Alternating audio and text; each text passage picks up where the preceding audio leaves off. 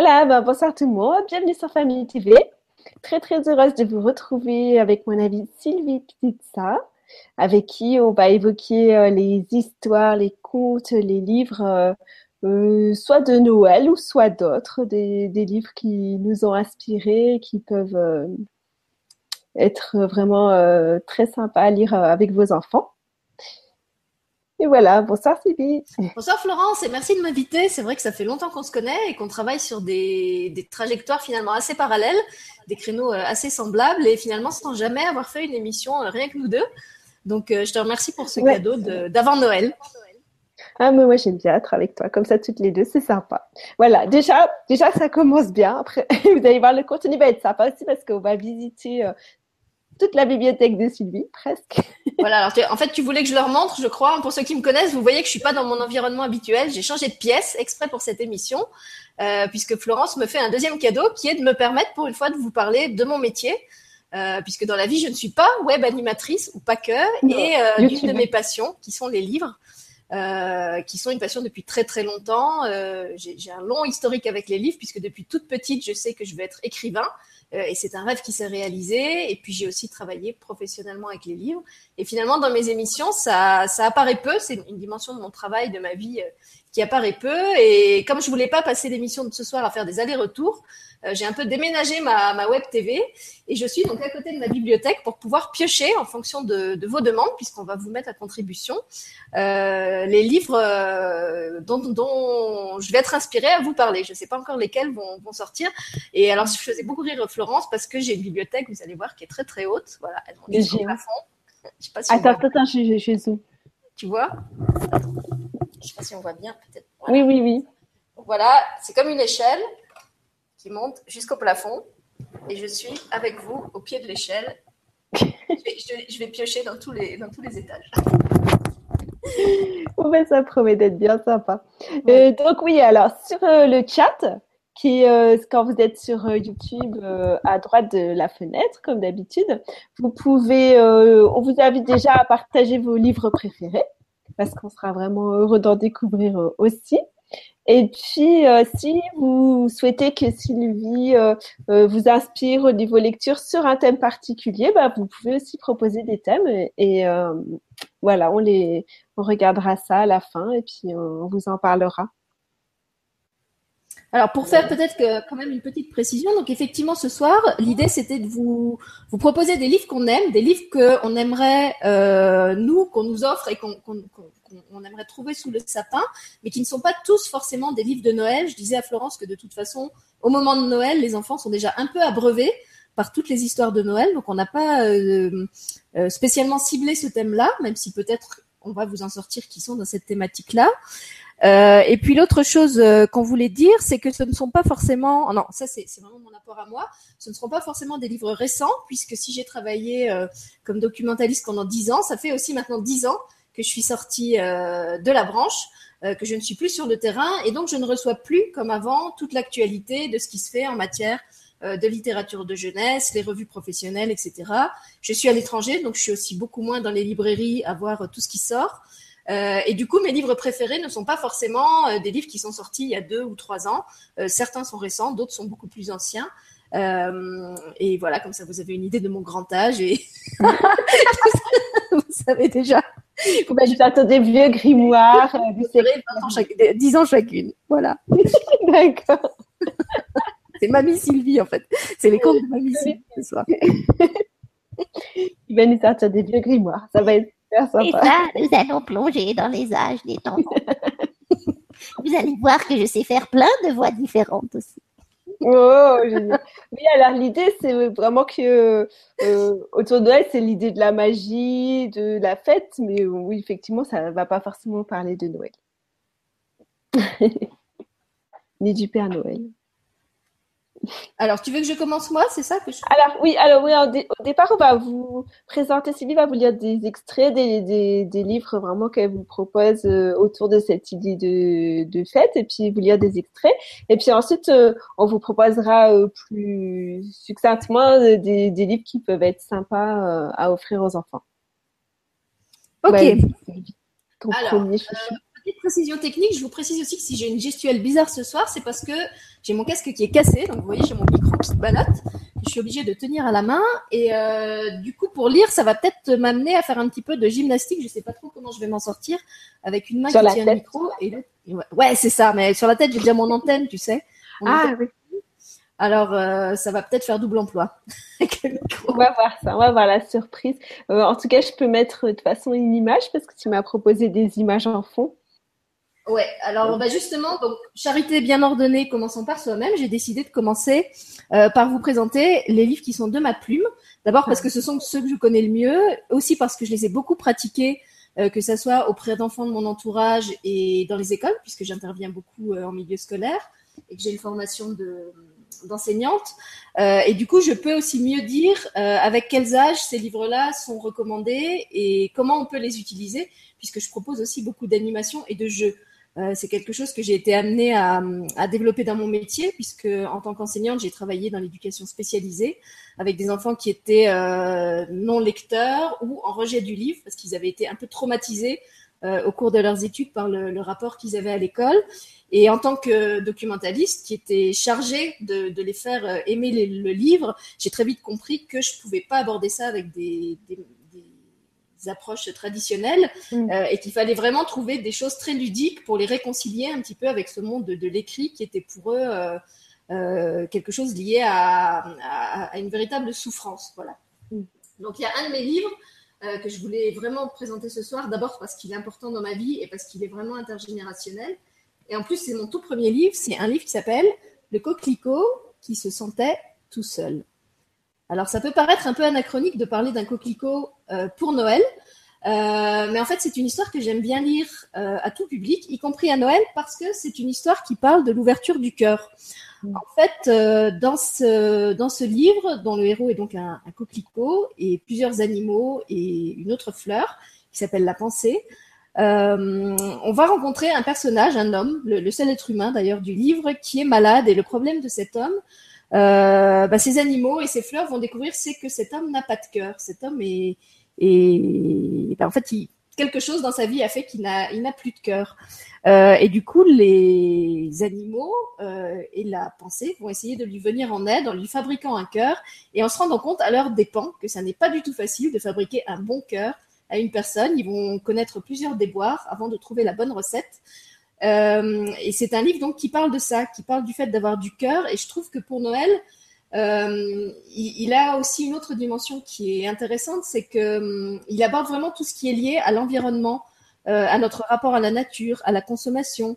Euh, et comme Noël, c'est vraiment ce, moment où beaucoup de familles se, retrouvent confrontées à cette hyperconsommation, à cette avalanche de cadeaux, bah, je trouve que autour de ce livre, on peut aussi parler de ça, de qu'est-ce qui est vraiment important, qu'est-ce qui remplit, qu'est-ce qui nous remplit en fait, qu'est-ce qui prend la place de notre cœur ou au contraire lui laisse toute sa place.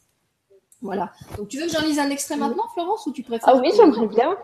donc justement, j'ai choisi de vous lire l'extrait euh, où les animaux et, et le coquelicot et la pensée, après avoir diagnostiqué que ce pauvre homme a effectivement un problème de cœur, euh, commencent par le vider en fait de, de tout ce qui est en lui, puisqu'ils se rendent compte qu'en fait, euh, à la place de son cœur, il y a tout un tas d'autres choses, et ça donne lieu à des découvertes assez drôlatiques puisqu'elles ne sont pas vraiment compréhensibles pour les animaux. Voilà, donc l'histoire nous dit il retire une à une les choses qui ont chassé le cœur de l'homme de là où il devrait être. Peut-être finiront-ils par le retrouver, enterré en dessous. À côté de l'homme endormi, la poitrine ouverte, ils entassent ce qu'ils ressortent de son corps. Des choses bizarres, carrées, froides, dures, qui leur sont complètement inconnues. Qu'est-ce que c'est que ce truc-là? demande le lièvre. C'est plein de feuilles.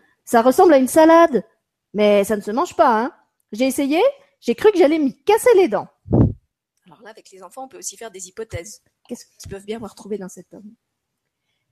Ah, c'est un code civil, répond la pensée. Un gros livre de loi. Les hommes s'en servent pour juger, pour condamner, pour faire régner l'ordre entre eux. Ah bon, ils ont besoin d'une salade pour ça? s'étonne l'araignée, qui n'a pas très bien suivi l'explication. Il y a une autre espèce de salade là, fait remarquer le renard. Ah non, ça c'est une Bible, explique la pensée. Et ça leur sert à quoi? Ça leur sert à connaître Dieu. Ah bon, ils ont aussi besoin d'une salade pour ça, s'étonne le lièvre, de plus en plus déconcerté.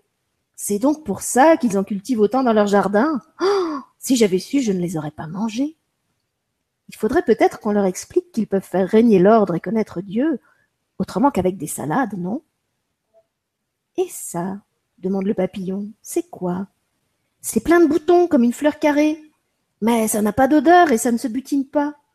Vous pouvez me croire, je viens d'essayer. J'en ai la trompe toute cabossée. Ça, c'est une calculatrice, répond la pensée. Ça leur sert à compter, à calculer, à faire des opérations compliquées avec des chiffres. N'importe quoi, dit le renard. Je ne comprends rien à ce que tu racontes. Ces hommes sont bien étranges. Et ce truc qui fait du bruit, là, ça ressemble à un petit rongeur qui grignote un fromage rond. Mais quand j'ai essayé de le mordre, j'ai juste réussi à me décrocher la mâchoire. Ça, ça s'appelle une montre. Ça grignote le temps, ça le découpe en tout petits morceaux, explique la pensée. Le temps? Mais pourquoi faire? Personne ne peut se nourrir de temps. Ça ne remplit pas le ventre. Ça ne nous fait même pas plaisir. Ça ne donne même pas de force pour voler ou pour courir. Ah, aux hommes, si, soupire la pensée. Et ça demande à son tour l'araignée, penchée sur un objet fragile et tout plié. Ça ressemble à un papillon. C'est léger, c'est fin, c'est presque transparent. Ses ailes bougent, ça frissonne. Oh, mais il est comme mort. Il remue sans pouvoir s'envoler. Ah, ça, dit la pensée, c'est un billet de banque. C'est de l'argent. Ça sert à quoi? demande le coquelicot. Ça sert, ça sert à acheter tout ce qu'on peut trouver dans la nature gratuitement. Et encore d'autres choses que la nature ne fabrique pas et qui sont nécessaires aux hommes. Ah bon, comme quoi? demande l'aigle, ébahi par cette nouvelle révélation. J'ai survolé beaucoup de pays, de mers, de continents, mais je ne vois pas ce que la nature aurait pu oublier de fabriquer d'important. Eh bien, les montres, les calculatrices, les bibles et les codes civils, par exemple, soupire la pensée, encore un peu plus fort. Et les animaux continuent ainsi à sortir de la poitrine de l'homme toutes sortes de choses, plus bizarres les unes que les autres. Et la pensée, chaque fois, essaie de leur expliquer à quoi ces choses servent. Voilà, pour vous donner un petit aperçu de ce qui se passe dans le coquelicot. Et vous voyez que c'est vraiment un conte euh, presque philosophique euh, dont on peut parler après en famille, quel que soit l'âge des enfants. En fait, chacun va entendre euh, une interprétation différente. Il y a, on peut l'entendre comme une simple fable, euh, comme un, un, voyage à travers l'imaginaire. Et puis, il y a évidemment tout un message symbolique derrière que souvent les, les adultes entendent et qui peut permettre après de parler avec les enfants justement de ce qui est important, ce qui n'est pas important, ce qui nous remplit. Et comme je disais, ce qui peut prendre la place de notre cœur quand c'est mal utilisé. Mmh, voilà. Super. J'adore ce passage. Et en plus, c'est vrai que ça, suscite plein de questions, hein, parce que quand, par exemple les enfants découvrent que l'homme n'a pas de cœur, euh, il y en a beaucoup euh, qui disent mais c'est pas possible, ça peut pas vivre un homme sans cœur. Donc on leur explique, évidemment, c'est une histoire, que c'est euh, symbolique, qu'il faut pas tout prendre à la lettre. Et donc quand je le raconte, en particulier aux tout petits, puisque je le raconte aussi dans les crèches et chez les maternelles, j'ai des marionnettes, et donc il y a une marionnette de l'homme que je farcis avec tous les objets qui sont dans l'histoire. Et à ce moment-là de l'histoire, je m'arrête de raconter euh, et les enfants sont invités en fait à, à vider l'homme comme le font les animaux dans l'histoire. Chacun sort un objet de la marionnette et euh, le jeu, c'est évidemment d'essayer de deviner ce que c'est que cet objet. Ils ne connaissent pas tous. Des fois, je mets aussi des intrus qui ne sont pas dans l'histoire pour corser un peu le truc. Et, et, voilà, du coup, il y a tout un, tout un échange qui se fait euh, à travers ça. Et puis, donc, il y a une suite. Tu voulais dire quelque chose? Non, non. Okay. Alors, je voulais signaler que, parce que ça, les gens le savent moins, le, le coquelicot, c'est vrai que maintenant, j'en ai parlé euh, à plusieurs endroits, mais en fait, il y a une suite qui s'adresse à des plus grands, donc qui s'appelle Plus seul du tout, puisqu'en fait, euh, dans cette nouvelle histoire, ou plutôt cette série de nouvelles histoires, le coquelicot n'est plus seul, euh, contrairement à la première histoire.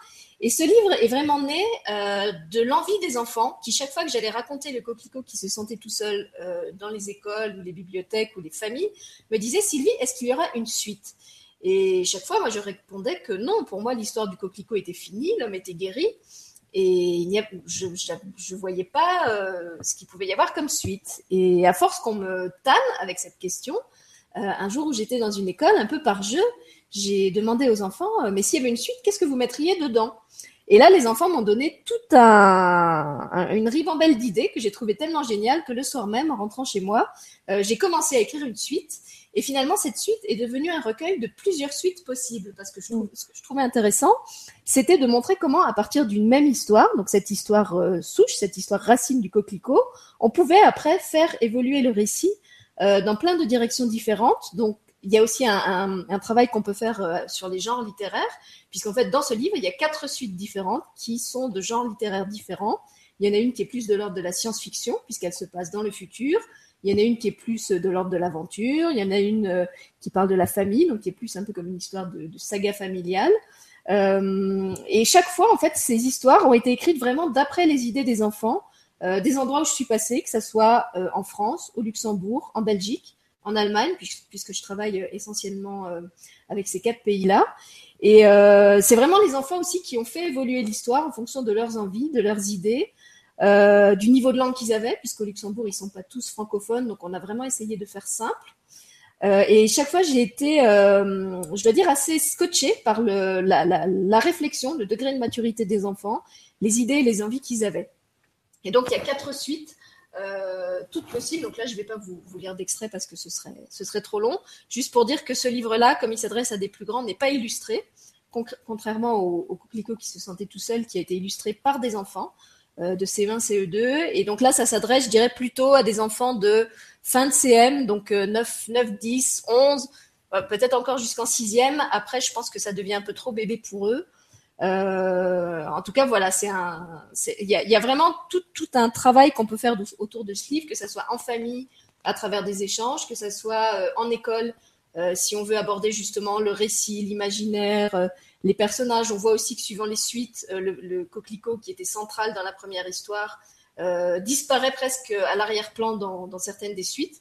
Dans les quatre suites, il y a certaines suites où il reste vraiment le héros principal de l'histoire et où on retrouve le lièvre, le renard et tous les, animaux de la première histoire. Et dans d'autres suites, eh ben en fait, ces personnes-là, ces personnages-là euh, se fondent un peu dans, une autre histoire où d'autres personnages euh, apparaissent et prennent l'avant-scène. Donc il y a aussi toute un, une analyse qu'on peut faire autour de ça, comment l'histoire a évolué euh, euh par rapport à la première euh, dans les quatre choix narratifs qui ont été faits. Voilà. Tu veux que je continue? Oui. Alors après, il y a un autre de mes livres oh, qui est bien pour cette tranche d'âge des, je dirais, 9-11 ans euh, et qui marche bien dans les écoles justement avec les, les enfants de, de, CM1, CM2, c'est Alice au pays des merveilles. Donc, vous l'avez compris, c'est en fait une, une revisite euh, de l'histoire euh, d'Alice qu'on connaît, que ce soit à travers Disney ou Lewis Carroll. Donc, l'histoire commence de la même façon, c'est-à-dire que la petite fille tombe dans un puits et après, en fait, l'histoire va bifurquer euh, complètement différemment. Donc là aussi, en école, on peut faire une comparaison entre ce qui se passe dans ce livre et dans les récits euh, de Lewis Carroll ou de le dessin animé de, Disney, ou, je pense même au, au, film de Tim Burton qui a aussi revisité ça euh, à sa sauce avec un univers euh, assez particulier. Et en fait, dans ce livre-là, euh, Alice va être amenée à voyager dans des pays qui représentent en fait les signes du zodiaque, puisque c'est un livre que j'ai écrit à un moment où, je travaillais justement euh, sur l'astrologie. Donc en fait, déjà, il y a tout un travail qu'on peut faire sur le nom des pays, euh, puisque chaque pays qu'elle traverse est un anagramme d'un des signes du zodiaque. Donc, si on remet les lettres dans l'ordre, normalement, on doit pouvoir retrouver le nom d'un signe du zodiaque. Donc, il y a déjà un petit truc ludique à faire avec les enfants autour de ça. Et après, en fait, dans chaque, euh, chaque pays qu'elle va traverser, elle va vivre des aventures qui sont en lien euh, avec ce signe ou avec euh, les, pour certains qui, connaissent ça, les entités subtiles qui sont en lien avec ce signe. Donc on peut le lire vraiment là aussi comme une simple histoire de l'imaginaire, ou on peut lire comme un, récit initiatique, puisqu'en fait la, quête de cette jeune fille, qui est un peu la quête de tous les, les adolescents, c'est qu'elle veut trouver qui elle est. Elle veut trouver qui est sa vraie nature. Son problème, c'est que elle se pose plein de questions et dans son entourage, qu'il soit familial ou scolaire, euh, on ne lui donne pas les réponses qu'elle attend. Elle trouve que les réponses sont incomplètes, euh, pas satisfaisantes. Chaque fois qu'on lui donne une réponse, ça l'amène à poser une nouvelle question, ce qui énerve d'ailleurs beaucoup son, entourage et qui la marginalise. Euh, et comme elle en a assez justement de ces réponses extérieures qui ne la satisfont pas, elle décide de mener sa propre quête euh, et d'aller à la recherche de ce qu'est son identité véritable. Et c'est ce qui va en fait conduire tout son voyage justement à travers le zodiaque. Donc j'ai choisi de vous en lire un petit extrait. Ah, on a droit à un extrait. Alors je ne vous dis pas dans quel pays euh, ça se passe parce que je crois que justement c'est dans le récit. Peut-être on ne le sait pas. Donc en fait ça se passe dans un pays qui s'appelle Siertigat. Donc je vous laisse deviner à quel signe du zodiaque ça correspond. Le roc s'ouvrit. La, paroi pivota en craquant dans un fracas épouvantable de portes grinçantes, de graviers raclés, de débris écrasés. Et un escalier dérobé se dévoila à l'intérieur de la falaise. Alice s'y précipita avec son cheval. Aussitôt la montagne se referma. Elle était prisonnière du ventre de la pierre. Qui va là? résonna sous la voûte, dans un silence sépulcral, une voix dont la puissante portée, dont la puissance portée par un souffle de feu faillit la jeter à terre. Je suis Alice, dit-elle, tâchant de maîtriser le tremblement de sa voix et de tout son corps. Je viens de chez Échangar. J'apporte la demande d'un remède contre la maladie des poissons d'Angèle. Et pour moi-même, je voudrais aussi l'adresse du soleil. Eh bien, que de demandes.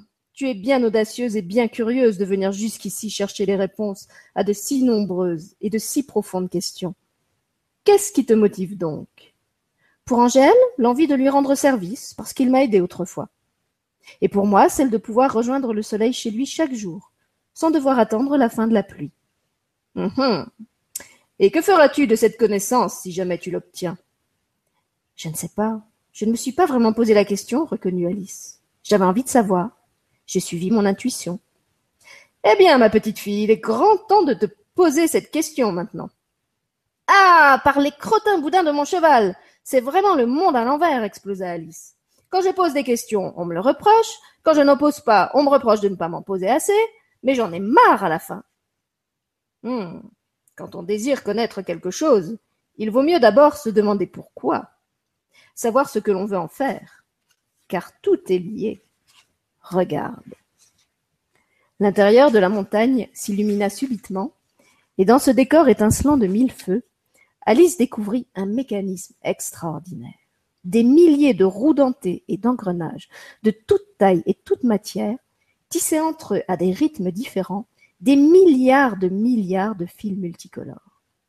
Certains se tressaient déjà en cordes épaisses, solides comme des câbles. D'autres commençaient à peine à former un fil ténu. En bas de la machine, l'entrelac des fils s'assemblait autour d'une trame, et les couleurs s'organisaient en motifs compliqués. Ah. C'est donc cela, le fuseau horaire. s'exclama Alice sidérée. Eh oui, petite Alice, voilà pourquoi il faut connaître le chemin du fil que l'on suit en amont, en aval, et dans ses relations avec chaque autre fil, des plus voisins aux plus éloignés, pour ne pas accrocher, défaire ou rater une maille du tissu. Mais c'est un savoir sans limite, protesta Alice. Il faudrait plusieurs vies pour intégrer tout ça. tu ne crois pas si bien dire, répondit Chéard d'une voix légèrement amusée. Et il y a encore bien des connaissances au-dessus de toutes celles que tu peux contempler ici. Alice en avait le souffle coupé. Alors, as-tu enfin satisfait ta curiosité? demanda Chéard au bout d'un moment. Alice prit un peu de temps pour répondre. Eh bien, Chéard, pour être sincère, non. Il y a ici beaucoup de connaissances, c'est vrai, et certaines même bien au-dessus de tout ce que je peux comprendre. Mais aucune ne répond vraiment à ma question. Et aucune ne répond non plus à la question d'Angèle que j'ai promis d'aider. Cela me fait encore au moins deux raisons de poursuivre mon chemin. Tu sais ce que tu veux, toi, hein commenta Chéard, d'un ton ému et satisfait. Oui, je veux trouver la réponse à mes questions, et pas à des questions qui pour l'instant ne m'intéressent pas et ne me servent à rien. Elle ajouta en pensée. Pour ça d'ailleurs, je n'ai pas besoin de voyager si loin, hein, j'ai déjà l'école. Eh, j'entends tes moindres pensées, tu sais, Alice. Ne critique pas l'école de chez toi. Elle joue son rôle dans la trame, elle aussi. Regarde, si elle ne t'avait pas laissé insatisfaite, tu n'aurais jamais poussé tes recherches jusqu'ici. C'est vrai, reconnut Alice. Je vous montre l'image C'est l'image du fameux fuseau avec tous les engrenages qui tissent la trame. Donc là, les images ont été faites par un illustrateur professionnel qui s'appelle Didier Eudes, qui avait craqué pour ce compte et qui m'a proposé d'en faire les illustrations pour les enfants. Voilà. Après, qu'est-ce que j'ai d'autre encore à vous proposer? Alors. Oui, parce que j'en ai écrit beaucoup, mais bon, je, je voulais pas vous les. vous les- Alors, en fait, voilà, j'ai fait simple. J'ai pris un recueil, comme ça. Dans le recueil, il y a plusieurs histoires. C'est un recueil qui s'appelle Histoire à grandir debout. C'était des contes qui, ont, à l'origine, ont été écrits pour des adultes, des contes euh, euh, initiatiques, là aussi. Euh, donc, je pense que pour de jeunes enfants, ils sont pas adaptés. Par contre, si vous avez des ados, et en particulier des ados filles, puisque toutes les héroïnes centrales de ces contes sont des femmes ou des filles, euh, je pense que là, ça, ça peut vraiment le- leur permettre de s'identifier à l'héroïne, puisqu'en fait, le point commun à toutes ces héroïnes, c'est qu'elles ont un, un destin euh, qui semble tracé d'avance et qu'elles refusent, qu'elles vont faire évoluer pour pouvoir vraiment incarner celles qu'elles ont envie d'être. Donc, c'est vraiment au cœur des interrogations de, l'adolescence. Donc, il y a cinq histoires, dont celle d'Alice d'ailleurs, que, que je viens de, vous lire tout à l'heure et qui fait partie de ce, de ce recueil de cinq, plus quatre autres. Euh, et chaque fois, donc, le point commun à ces héroïnes, c'est qu'on leur a prédit euh, une destinée qui ne leur convient pas et qu'elles décident de changer. Mm. Euh, donc justement, l'extrait que je vais vous lire, c'est l'extrait du premier conte qui s'appelle Mona et Nomi. Et dans ce conte, en fait, il y a une jeune princesse qui a des, qui a un squelette très fragile, qui a un squelette en verre, euh, qui menace de se briser à tout instant. Et du coup, elle vit dans un univers complètement surprotégé euh, parce que sa famille pense qu'elle est vraiment euh, très fragile. Euh, et croyant bien faire, euh, l'oblige à vivre en fait dans un univers euh, capitonné avec des, doudous et des molletons partout, alors qu'en fait elle a qu'une envie, c'est d'aller courir l'aventure avec ses frères qui sont des garçons, qui ont le droit de faire du cheval, de, se battre à l'épée, enfin de, voilà, d'être des princes intrépides. Et en fait, on la dissuade de ça en lui disant toujours que pour elle, ce n'est pas adapté, que c'est trop dangereux. Et donc voilà ce qui se passe pour Nomi. Donc en fait, ce qui se passe, c'est qu'un jour, euh, le château de ses parents s'écroule. Euh, vraiment, il n'en reste qu'une ruine et elle se retrouve sous les décombres, donc persuadée qu'évidemment elle est complètement en miettes puisqu'on lui a toujours dit qu'elle était fragile et qu'elle devait se prémunir de tout. Et en fait, elle se rend compte qu'elle n'est pas en si mauvais état puisque quand elle reprend conscience, euh, d'abord elle se rend compte qu'elle peut bouger, qu'elle n'a pas mal partout, et puis eh ben, elle va faire une rencontre. Donc je vous laisse découvrir laquelle. Tout en rampant vers la sortie, il lui sembla qu'elle pouvait aussi se mettre à quatre pattes, histoire de progresser le nez un tout petit peu moins dans la poussière. Tout en sortant des ruines à quatre pattes, il lui sembla qu'elle pouvait même se mettre debout, histoire de s'écorcher un tout petit peu moins les genoux et les coudes, et d'attendre l'ambulance dans une posture un tout petit peu plus digne d'une reine, même une reine déglinguée et future invalide. Tout en s'adossant à un chicot de mur encore vaillamment fiché en terre, elle prit un peu le soleil, se rendit compte qu'il ne la brûlait pas, et se dit que maintenant, folie pour folie, elle pouvait bien essayer de marcher un tout petit peu sur la route pour aller à la rencontre des secours, histoire qu'on lui apporte son fauteuil rou... enfin son trône roulant un peu plus vite. Et c'est ici que survient dans la vie de Mona le troisième miracle, sous la forme d'une automobile. Oui, oui, vous avez bien lu. Une automobile, et tout ce qu'il y a de plus moderne même, surgit d'on ne sait où, freina brusquement pour s'arrêter pile, portière côté conducteur ouverte, dans un long et strident crissement de pneus au pied de Mona médusée. Mais qu'est-ce que c'est que ça bafouilla Mona, à qui son éducation religieuse avait appris que les apparitions pouvaient être l'œuvre de différents saints, éventuellement de la Vierge, plus rarement encore du Christ ou de sa Sainte Croix, mais certainement pas d'automobile du XXIe siècle. Ça, ronchonna le fringant véhicule d'un ton manifestement froissé, c'est ce que tu as demandé. Ta fée marraine te l'accorde. Quoi? Et tu parles en plus? S'étrangla Mona, de plus en plus estomaquée. Es-tu une œuvre du Saint-Esprit? Mais tu es sourde ou quoi? s'énerva l'auto, d'un ton encore moins amène. Je m'appelle Nomi. Comme je viens de te le dire, je suis un cadeau de ta fée marraine. Ouais, ça m'étonnerait, hein, rétorqua Mona. Stupéfaite, certes, mais pas prête à s'en laisser compter pour autant, et surtout pas par une apparition déplacée. Je n'ai pas de marraine. La seule marraine qui a accompagné ma naissance et ma vie, c'est une sorcière qui m'a maudite et obligée à vivre enfermée loin de tout et de tous parce que mes os sont en cristal. Erreur, ma chère, corrigea Nomi, l'air un peu amusé. La sorcière dont tu parles était une fée, elle-même victime d'un mauvais sort pour avoir mal usé de ses pouvoirs par le passé.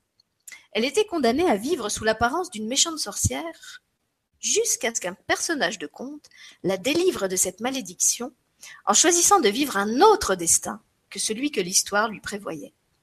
Tu as choisi de ne pas rester une princesse enfermée dans sa tour. Tu as donc brisé le sort. Ta marraine t'en remercie et m'envoie en cadeau pour te témoigner sa reconnaissance. Mais je n'ai pas choisi de changer mon destin, protesta Mona. Il a changé tout seul. C'est le château qui s'est écroulé à cause des travaux commandés par mon mari. Ah Ciel, mon mari Où est le roi Rod Où sont mes enfants? Égoïste que je suis, je n'ai même pas pensé à les chercher dans les décombres. Si ça se trouve, ils sont vivants, blessés eux aussi, et ils ont besoin d'aide. Tu me fais perdre un temps précieux avec tes histoires à dormir debout. Oh non, Mona. C'est toi qui perds ton temps à te retourner sur le passé, à remuer, de vieilles ruines où n'habite plus personne. Ni Rod, ni tes enfants n'ont besoin de toi. Le château qui te retenait prisonnière n'appartenait qu'à ton histoire à toi. Il ne matérialisait que ta malédiction, à toi. Rod et les enfants n'étaient pas touchés par ton sortilège. Sortis avant l'effondrement du palais, ils sont sains et saufs, et à l'abri. Mais où sont-ils alors? Pourquoi ne me cherchent-ils pas? Ils ne sont donc pas inquiets pour moi? Quels ingrats Ils savent pourtant à quel point je suis fragile, fragile et friable. Ah, ce sont eux qui auraient dû me porter secours. Où sont-ils? Je veux les voir tout de suite honnêtement, est-ce que tu vois ici une seule personne qui ait besoin de secours demanda Nomi. Il y eut un silence. Hmm. Non, Nomi, finit par reconnaître Mona. Il n'y a que toi et moi. Et personne n'est blessé. Bien, maintenant que tu as remis le passé à sa place, c'est-à-dire derrière toi, vas-tu enfin accepter de monter par la portière que je te tends depuis tout à l'heure? J'ai un peu mal à la charnière d'ailleurs. Et de quitter ces lieux en ruine? Mais je te l'ai déjà dit, je ne te mérite pas. Tout ce qui s'est passé est arrivé indépendamment de ma volonté. Je ne suis pas digne de cette récompense. Peut-être, ou peut-être pas.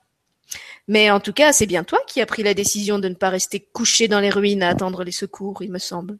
De te redresser, de venir à ma rencontre sur la route, debout sur tes deux jambes, en marchant, et tout ça malgré ta maladie et le risque de sentir se rompre tes os de cristal.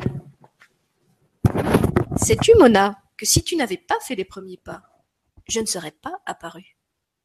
Hmm. De toute façon, tu ne peux pas rester dans mon histoire, bougonna Mona de mauvaise grâce. Ah bon? Et pourquoi? Non mais tu t'es vu, Nomi, éclata Mona Mais parce que tu es une auto Ce n'est pas un personnage de conte. Aucun écrivain et aucun lecteur ne voudra de ça. Hmm. C'est pourtant bel et bien de moi dont tu as besoin, dit simplement Moni. Et toi non plus, au fait, tu n'es plus un personnage de conte. Ah bon Pourquoi? Parce que si c'est ce que tu veux être, il te faudra retrouver un autre prince, un autre château, et peut-être aussi une autre tour. Ah non, pas ça s'exclama Mona. Et je devrais encore vivre heureuse et encore avoir beaucoup d'enfants, et encore ne pas sortir parce que je devrais m'en occuper? Ah non, merci alors. Tu vois bien que tu veux partir d'ici. Alors monte et prends le volant.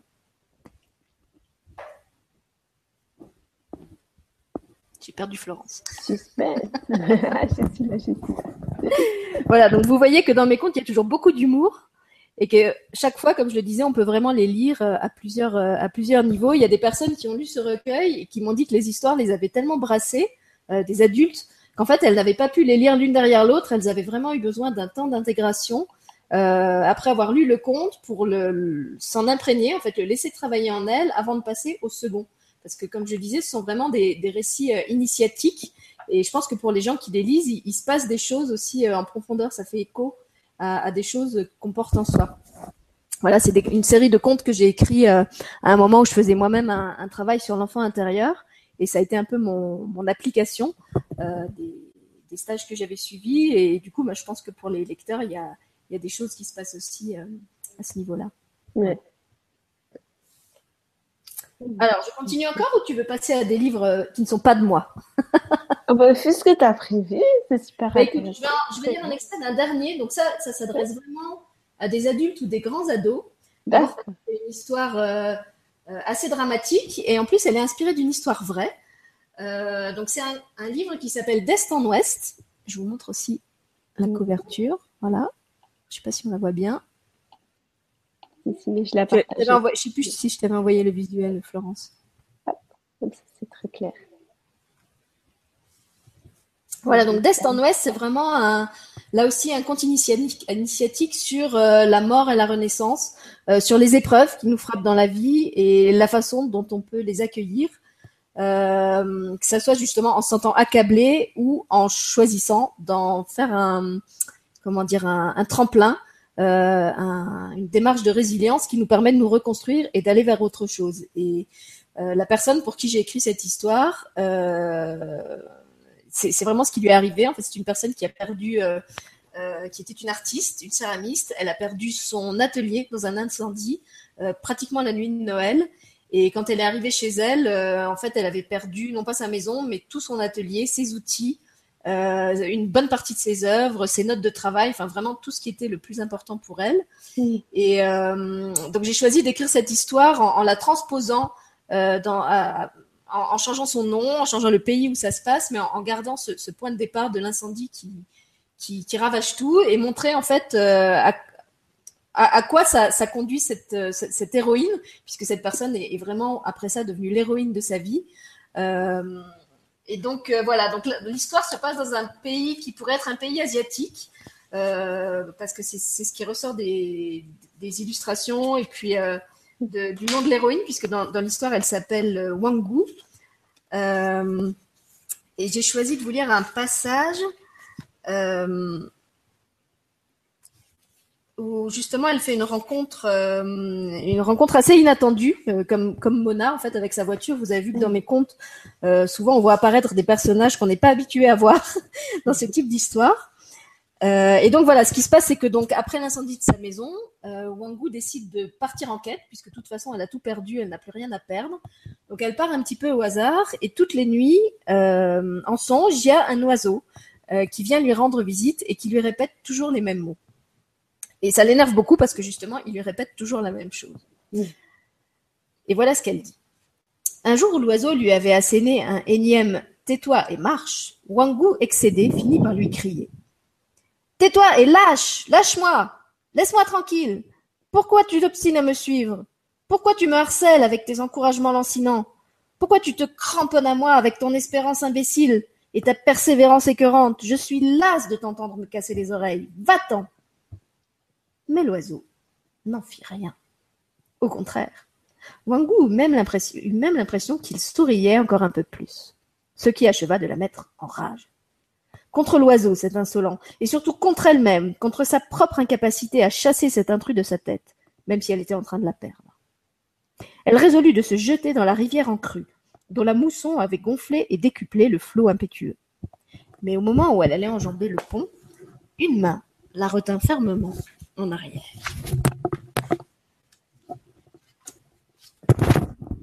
Eh ben, bah, eh ben, ma petite dame, il faut pas faire le cabri pas dessus le bassin-gage. Non mais vous avez vu la tête du grand miroir là-dessous? Ça remue et ça bougonne pire qu'une marée d'équinoxe de chez moi. Hein C'est pas le moment de faire du surf acrobatique, croyez-moi. Eh, surtout que vous m'avez l'air d'avoir pas mieux qu'un morceau d'épave hein, comme planche. Wangu fulminait, invectivait les dieux. Elle ne pourrait donc même pas décider de sa propre fin. Elle fit volte-face vers son bien mal avisé sauveur. Quelle ne fut pas sa surprise de voir que son accoutrement était aussi bizarre que l'était son langage. Le bastingage, les marées d'équinoxe, le surf acrobatique. L'intrus était empaqueté d'un épais kimono jaune vif, sans ceinture, taillé dans un textile totalement inconnu de Wangu, et qui au toucher lui rappelait les pneus d'un vélo. Son chapeau mou et pointu était attaché au col de sa veste et se rabattait directement sur sa tête, sans bride pour le retenir sous le menton. Les sandales du vieil homme, enfin, était-il âgé? La barbe épaisse qui lui mangeait le visage rendait la chose difficile à évaluer. Les sandales étaient faites de la même matière pneu que son kimono, mais orange avec une semelle rouge. Elle le couvrait jusqu'à mi-mollet. Wangu n'avait jamais vu un accoutrement pareil. Vous aimez mon ciré et mes bottes, ma petite dame? Rigola l'importun. Malédiction, celui-là aussi riait. Eh, faudrait que je regarde à mon bord, hein. j'ai peut-être bien une deuxième paire si ça vous plaît. C'est vrai que si vous voulez pêcher la grenouille, vous seriez mieux équipé avec ça qu'avec vos, euh, sapes de pays, là. La grenouille. Pêcher la grenouille, mais il ne devait pas pêcher souvent, celui-là. Des grenouilles dans un torrent en crue Qui êtes-vous Sanki Wangu. Mossad? Ah, je suis le capitaine Ifu. Pour vous servir. Les gens d'ici m'ont appelé comme ça parce qu'ils me croient un peu cinglé. Ce qui paraît. Eh bien, votre style est un peu dépaysant, concéda Wangu. Ah, mais attendez, aujourd'hui il pleut, j'ai pas tous mes tatouages au grand jour, et j'ai même pas mon épuisette. Une épuisette? Qu'est-ce donc? Un petit filet circulaire au bout d'un manche, qui sert à pêcher des grenouilles? Ouais, et peut-être bien aussi des épuisés. D'où son nom, les épuisettes. Cette fois, pas de doute. Ce capitaine Ifou était vraiment fou. Mais alors fou allié. Même l'oiseau de sa tête à elle n'était rien à côté de ce puiseur d'épuisés. Pour la première fois depuis longtemps, Wangu se détendit. Finalement, rencontrer quelqu'un d'aussi dérangeant et anormal qu'elle, voire plus, avait quelque chose de rassurant et de reposant. Eh, ça vous dit de casser la graine? demanda Ifu. Euh, quelle graine? Je n'ai qu'un petit reste de riz, avoua Wangu. La graine de Sénévé Non, je me plante là. Ça, c'est dans une autre histoire. La graine que j'ai là, sous mon caban, dans ma musette. Mais ce n'est pas une graine, ce sont des galettes. Ouais, c'est même mieux que ça, c'est un sandwich. Ah, et quelle est cette pâte dedans? De la pâte de grenouille, de bénitier. Mais non, faites pas cette tête, je vous chambre, ma belle. C'est des rillettes de thon. C'est une des spécialités du capitaine Ifu. Mais enfin, d'où venez-vous? Bah, vous le voyez bien, hein, de l'océan. Enfin, de l'autre côté de l'océan. L'océan. Mais il est à des centaines, des centaines de kilomètres plus à l'ouest. Ah, et vous, je vous demande si vous y êtes à l'ouest? Allez, faites pas votre mijaurée, ma mignonne. Cassons une petite graine ensemble, vous et moi, et ensuite je reprendrai ma route et vous la vôtre. Vers l'est ou l'ouest que vous voudrez. D'ailleurs, où alliez-vous comme ça? À la mer et par la voie des eaux. Wangu ne répondit pas, partagé entre l'envie de tourner les talons et celle de goûter davantage à l'étrange paix que cet inconnu distillait en elle, une sensation qu'elle n'avait plus connue depuis l'incendie. Finalement, elle resta. Elle mangea. Et mieux que cela, elle lui raconta sa triste destinée. Les poteries, l'incendie, l'errance, la malédiction. Elle lui déversa son histoire sur le crâne comme on vide par la fenêtre un seau d'eau sale sur un passant malchanceux. Il lui semblait qu'au point de folie où il en était, cet homme pouvait tout entendre, même la sienne. Et en effet, le capitaine Ifu écouta Wangu attentivement, sans l'interrompre, avec simplement quelques petits hochements de tête entendus et quelques claquements de langue, pas parce qu'il était fou, mais parce qu'il lui restait un peu de rillettes coincée entre les dents.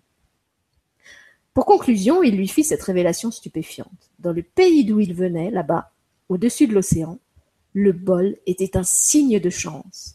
Ainsi, quand quelqu'un avait une destinée favorable ou était touché par une heureuse fortune, on disait de lui Il a du bol. Cela sembla à Wangu si incroyable qu'elle ne trouva plus rien à ajouter. Ils laissèrent le silence s'installer. Un silence sans pesanteur, sans gêne. La nuit tombait. Seule une bande de ciel flamboyante embrasait encore l'horizon. Le reste du ciel était déjà tendu de draps noirs. Étrangement, Wangu n'éprouvait aucune peur à l'idée de passer la nuit aux côtés de cet homme étrange. Comment ils la passèrent? Bien. Ce fut la première nuit où Wangu ne rêva pas. Voilà, vous avez fait connaissance avec le truculent capitaine Ifu. Il fait toujours beaucoup rire. Donc là aussi, vous voyez que même si c'est une histoire à la base très dramatique, euh, ça n'empêche pas qu'on rigole bien. Et alors, vous l'avez peut-être pas compris parce que je vous ai pas raconté le début. Cette céramiste euh, fabriquait essentiellement des bols. Et donc l'histoire commence par euh, l'incendie de cet atelier et le personnage se dit qu'elle n'a pas de bol en fait, qu'elle est vraiment maudite puisque déjà elle a, choisi un métier qui en Asie n'est pas un métier de femme. Elle devrait pas être là en train de faire des bols. Elle devrait être en train de faire la cuisine élever ses enfants comme toute sa famille lui enjoint. Et euh, donc elle rencontre ce personnage qui lui apprend que là-bas, de l'autre côté de l'océan, euh, quand on dit de quelqu'un il a du bol, et eh ben ça veut dire au contraire euh, qu'il est qu'il a une, étoile de chance. Et ça va être un petit peu en fait tout son parcours de de redécouvrir à, quel point ce qu'elle pensait comme un, être un destin contraire qui s'acharnait sans arrêt comme elle était en fait une vraie chance, sauf qu'elle l'avait pas compris tout de suite. Donc, comme je le disais, c'est n'est pas une histoire pour des petits, mais pour des, ados. Je pense que c'est une histoire qui peut vraiment euh, euh, faire réfléchir, et évidemment aussi pour des adultes.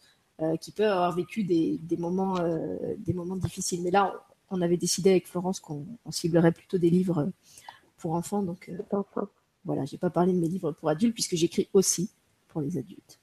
Bon, on reviendra Voilà, on fera un, un deuxième volet. Noël des grands. Voilà, donc je pense que je vais arrêter là avec mes, mes livres à moi pour faire un petit peu la place euh, à d'autres livres et montrer que je suis pas complètement mégalo. C'était super intéressant. Ça fait quand même presque une heure que, que je vous lis des extraits de, de mes livres. Donc, euh, bah, si tu veux, je vais, je vais te passer la parole à toi pour que tu parles de ceux que tu avais envie de présenter. Puis après, on, on complétera avec ceux que moi j'aime bien. Puis on verra en fonction. Oh, bah, Est-ce que tu avais des extraits encore à lire? Parce que Tu moi, veux encore que je lise? Moi, Je sais c'est pas ce que tu avais pris. pour ça, Moi, hein. j'avais pas d'extrait. J'ai juste quelques livres de, de bien-être pour les enfants et pour les ados, mais euh, Alors, moi, j'ai. Je n'avais pas encore sélectionné d'extrait. Je peux, je peux parler de deux, alors qui s'adressent plutôt à des ados, euh, mais où je pense qu'ils vont vraiment adorer. Donc, il y a toute une série, là, je crois qu'elle est justement assez ancienne, d'un auteur qui s'appelle Michael Scott, qui s'appelle euh, Les secrets de l'immortel Nicolas Flamel. Donc, si vous avez euh, des ados justement qui ont adoré euh, l'univers de Harry Potter, tout ce qui touche euh, la magie, l'alchimie, voilà. Donc, il y a six tomes, je crois, en tout. C'est très très bien écrit. Moi, j'ai vraiment eu du mal à, le lâcher. pour, pour dire aussi qu'en tant qu'adulte, on, on prend vraiment beaucoup de plaisir à les lire. Ils sont pas trop gros, ils doivent faire, je crois, deux- 200 pages, euh, 200 pages chacun. Donc c'est pas des énormes pavés de 500 pages. Ouais, 300, 360 pages. Et euh, bah, un petit peu comme dans Harry Potter, en fait, ce sont des romans qui mêlent euh, le monde moderne, le monde d'aujourd'hui et euh, le passé justement des, des alchimistes, puisqu'en fait euh, Nicolas Flamel et, sa femme euh, sont à la recherche d'un couple de jumeaux qui ont des pouvoirs euh, extraordinaires. Et donc, d'âge en âge, se sont arrangés pour se fabriquer un, un filtre d'immortalité qui leur permet de traverser l'histoire et euh, de rechercher ces fameux jumeaux avec lesquels ils ont une quête euh, à accomplir. hmm, Voilà, je, vais me résumer comme ça. Et alors euh, dans l'histoire, bah c'est un peu comme dans Harry Potter, il y a des mages gentils qui ont choisi de servir euh, le bien, et puis il y a des sorciers un petit peu dévoyés euh, qui ont choisi de travailler pour le plus offrant. Euh, Il y, a, il y a deux mondes qui s'opposent. En fait, il y a le, le monde des anciens qui veulent que les hommes continuent à être les créatures des dieux et à leur obéir, et puis il y a ceux qui ont créé les hommes et qui veulent que les hommes soient libres et qui se battent justement pour que les hommes gardent leur euh, leur liberté et, et le droit de, de, de de construire leur monde sans être manipulés comme des comme des marionnettes. Hmm. Et puis alors il y en a alors il y en a un autre que j'ai. Si t'es dans les Harry Potter, moi j'en ai un qui est dans le style Harry Potter aussi. Eh ben vas-y vas-y. Je peux vous montrer, hop, si vous le voyez. Ça s'appelle euh, Gardien des cités perdues. Et ça, c'est pour ados aussi. Et donc, euh, pour, si vous aimez le, le monde des elfes, euh, oui, c'est tout ça, le monde des elfes, des gnomes, des, enfin voilà, tous les, tous les peuples un peu magiques. En fait, euh, c'est l'histoire d'une jeune fille qui a certaines particularités, voilà, qui est un peu mal adaptée au monde des humains et qui apprend qu'en fait, elle n'est pas du tout humaine. Donc, euh, elle se retrouve très vite embarquée dans le monde des elfes. Et puis, alors là, c'est, euh, il y a énormément d'imagination, voilà. Et plutôt, ouais, je dirais, parce que je l'ai acheté pour ma fille de 12 ans et c'est encore un, un petit peu limite. Elle le lit euh, très, très lentement, je dirais vers euh, 13-14 ans. Il y en a 6 tomes. Et moi, j'ai tout lu. hein. Ça, des fois on achète en pensant que c'est pour les enfants et en fait Ouais. ça finit sur des tables de nuit. bah dans le même genre, alors pour ceux qui aiment justement les, les histoires avec des, des créatures euh, de ce style-là, moi je pense à la série euh, de Eragon. Euh, alors là pour le coup c'est vraiment des gros pavés, hein. je crois qu'ils font 5, 500 ou 600 pages chacun, mais c'est vrai que je les ai vraiment adorés et dévorés comme euh, j'avais plus dévoré des livres depuis depuis longtemps. Je me souviens que j'étais enceinte à ce moment-là et je me disais il faut que je me repose. Promis à la fin du prochain chapitre euh, je m'arrête et en fait j'arrivais pas à m'arrêter. J'avais vraiment trop envie de savoir la suite. Je mangeais en lisant Eragon, je, je faisais tout en fait. J'arrivais pas à lâcher le livre. J'étais j'étais vraiment accro. Euh, et pour ceux qui ont vu le film, puisqu'en fait ils n'ont fait qu'un film sur les trois livres, je peux vous dire que le film est largement en dessous des livres, de mon point de vue en tout cas. Euh, comme c'est souvent le cas, hein, quand on a comme ça des, des œuvres très riches, les, les réalisateurs ils sont obligés de faire des choix, d'enlever des passages, d'enlever des personnages, euh, de, de, de réduire l'intrigue à sa plus simple expression. Et du coup, c'est vrai qu'il y a plein de subtilités qui, qui disparaissent. Et vraiment, les livres, je les avais trouvés vraiment, euh, voilà, excellents. Tu, tu peux nous dire comment ça s'écrit? Alors, le, le Eragon, E-R-A-G-O-N, et l'auteur s'appelle Christopher Paolini. C'était un tout jeune auteur, je crois qu'il a écrit ça, il devait avoir 18 ou 20 ans. À la fin, je vous mettrai euh, en dessous de la vidéo tous les titres. hein. Voilà, on vous, on vous redonnera tous les titres et puis éventuellement les liens. euh, bah, les miens, en fait, ils, ils sont tous présentés sur mon site. Donc vous avez aussi des détails euh, et puis des, Oui, des avis. On, on vous remettra tout ça. Euh, et puis qu'est-ce que je voulais dire? Alors, ben, dans, dans le même genre aussi, euh, avec les, les, les mondes fantastiques, euh, vous pouvez aller voir sur ma chaîne Elle et lui TV. J'ai interviewé cet été une toute jeune auteure qui s'appelle Héloïse Deré, euh, qui a écrit une saga qui s'appelle Le Monde d'en bas. Donc, je crois qu'elle en est actuellement au troisième tome. Euh, et c'est vraiment justement ça, ça se passe dans un, un- là aussi à cheval en fait entre le monde des humains qu'on connaît et un monde imaginaire avec des, des créatures un peu euh, elfiques. Euh, et alors en plus c'est intéressant parce qu'elle dans, dans ses interviews elle parle justement de comment elle en est arrivée à imaginer ce monde, à le structurer. Euh, euh, elle, elle aussi d'ailleurs a déjà une, une vraie maturité. Elle intervient dans les écoles où elle propose des, des ateliers d'écriture aux enfants. Euh, et donc euh, voilà, les, les livres sont disponibles. Elle a retrouvé un, un éditeur et euh, ça s'appelle Le Monde d'en bas. Dans- pour ma chaîne justement, on en avait enregistré, je- en- enregistré un extrait de chaque tome. Si vous voulez vous faire un petit peu une idée de, du contenu euh, et de l'âge auquel ça s'adresse, vous pouvez aller les, les écouter. Et puis euh, il y en a un- aussi. il y en a un que j'ai adoré aussi. Euh, D'ailleurs, tous les livres de cet auteur, je vous les recommande. C'est un auteur qui s'appelle Timothée de Fombelle. Je crois qu'il est prof de français à Paris. Et le premier que j'ai lu de lui, je crois que c'est d'ailleurs celui qui a fait sa célébrité, s'appelait Toby Lulness. Voilà, donc il y a deux tomes. Après, il en a écrit un autre qui s'appelait Van Gogh, qui est aussi en deux tomes. Et puis, j'ai lu aussi un troisième qui s'appelle Le livre de perles, euh, qui est d'un genre un petit peu différent, mais aussi avec beaucoup de suspense. C'est des livres, euh, voilà, pareil, qu'on a, du mal à lâcher. Et alors, ce que j'ai adoré euh, dans Toby Lulness, c'est qu'en fait, ça se passe dans les arbres. Voilà, moi, je m'appelle Sylvie, je- ça veut dire forêt. Je suis une grande, grande amie des arbres. Et là, en fait, tout le, toute l'histoire, euh, toute l'intrigue se passe euh, pour bonne partie dans le monde des arbres, qui est structuré en fait entre différents peuples. Il y a ceux qui habitent les hautes branches, il y a ceux qui habitent les racines, il y a ceux qui habitent les étages intermédiaires. Euh, il y a évidemment des ennemis qui utilisent des animaux qui attaquent les arbres pour s'en prendre à ces, ces- c'est un petit peu comme des lilliputiens en fait qui, vivent à l'intérieur de l'arbre. Et là aussi, c'est un livre très écologique. Je parlais tout à l'heure du, message écologique du coquelicot. Euh, je trouve que c'est aussi un, un bon support pour parler d'écologie et de respect de la nature euh, avec les enfants. Et puis en plus, pour les ados, c'est super parce qu'il y a une histoire d'amour, il y a de l'amitié, il y a de Mm. l'aventure. Euh, le pauvre Toby Loveless est, est menacé par toutes sortes de dangers. Donc vraiment, voilà, je, je recommande tous- tous les livres de cet auteur, que ce soit Toby Loveless, Van Gogh, qui a un récit la plus historique, et puis le troisième qui s'appelle Le Livre de Perles. Euh, je les ai tous trouvés euh, vraiment excellents. Tu dirais vers quel âge Ado? Je dirais euh, collège, euh, 12, euh, 12, 14, peut-être 15. Après, tout dépend du, du niveau de lecture euh, Oui. des enfants. Mm. Pas, bon, pas primaire, c'est sûr, ça me semble. bon, sauf si c'est déjà des, des très bons lecteurs. Euh, Toby je dirais que c'est le plus facile des trois. Euh, après Van Gogh, l'histoire est, est plus compliquée. Euh, et le livre de perles aussi, parce qu'il y, a- il y a des références historiques. Donc peut-être c'est mieux effectivement d'attendre qu'ils soient au collège pour avoir un petit peu de culture. euh, euh, de- dans mon souvenir, il y a une partie qui se passe euh, euh, pendant une des guerres mondiales. Je sais plus si c'est la première ou la deuxième. Donc ça demande un petit peu de, de connaissances justement sur ce qui se passait euh, à ce moment-là, quel pays était en jeu, euh, etc. Voilà. Bon, alors je crois que pour l'instant, j'ai fait le tour de ceux pour lesquels j'avais sélectionné des, des extraits. Après, bah, j'ai encore ma, ma bibliothèque géante. Là, c'est vrai qu'on on n'a pas beaucoup parlé de livres pour les tout petits ou pour les plus jeunes. Euh, donc, il y a beaucoup de livres très rigolos que, que j'adore raconter euh, justement en maternelle, par exemple. Mais peut-être on va partir plutôt des questions des gens et des thèmes. Après, Il n'y euh, a, pas après moi de questions. Il y a Marie-Christine qui nous fait coucou. D'accord. Ok.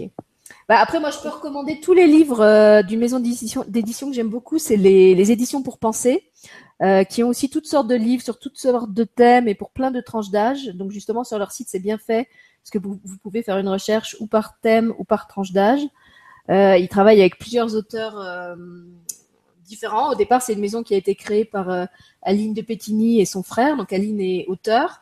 Euh, et puis ils ont monté la, la maison d'édition à deux. Et après, au, au, fil des rencontres, en fait, ils ont commencé à éditer d'autres auteurs. Donc ils ont maintenant, euh, allez voir, il y a, y a plein de collections. Et c'est vrai que j'ai rarement été déçue. En plus, c'est une maison d'édition que j'aime bien parce qu'ils ils sont engagés écologiquement. Ils font vraiment des choix éditoriaux. Euh, euh, qui, qui, sont dans le respect euh, ben, de, de, de, la nature par rapport au, à la façon dont ils impriment, au type de papier qu'ils utilisent. Euh, c'est toujours des petits formats euh, assez fins. Ils ont aussi des prix qui sont très très raisonnables. parce que du fait que c'est pas des albums très grand format, on, arrive facilement à trouver des petits albums à 5-6 euros, ce qui est quand même assez rare dans le monde des livres illustrés. Donc, si vous n'avez pas beaucoup de, moyens, euh, ça peut être euh, une idée. Et puis en plus, il y a beaucoup de leurs livres qui sont disponibles euh, en accès libre sous forme de d'extraits sur le site. Donc vous pouvez vraiment vous faire une idée euh, si vous les voyez pas en librairie. Pour pour moi, je les choisis beaucoup comme ça. Comme je disais, je suis à l'étranger, donc il y a, y, a, peu de livres que j'ai l'occasion d'aller consulter en librairie. Et là, il y a vraiment des extraits, même audio, je crois maintenant. En tout cas, des extraits à feuilleter. Euh, sur le site qui donne une bonne idée déjà du graphisme du livre et puis du, du contenu, du style de l'histoire euh, et qui vous permettent de voir si, si, ça correspond à ce que vous cherchez euh, ou pas. Et puis il y a une autre petite maison d'édition que j'aime beaucoup qui se trouve à Alès dans le sud de la France, ce sont les éditions Yona. donc eux éditent beaucoup de livres pour adultes, mais ils ont aussi un petit un petit choix en fait de, de livres pour enfants. donc c'est une maison qui est assez orientée vers la, la pédagogie Steiner. Euh, et ça, ça, se ressent aussi au, au niveau de leur choix d'illustration. Par exemple, ils ont édité des albums qui sont euh, illustrés par des, créations en laine cardée de Célia Portail. Euh, vous savez, ces, ces, créations un peu justement à la, Steiner avec des personnages sans visage, euh, qui, enfin, qui, ont un visage mais volontairement sans expression, et puis des images très, très vaporeuses, très, très douces. je crois que j'en ai un là, attends. Voilà, je crois que c'est celui-là. Tourne fracasse. Je vais essayer de vous montrer une image.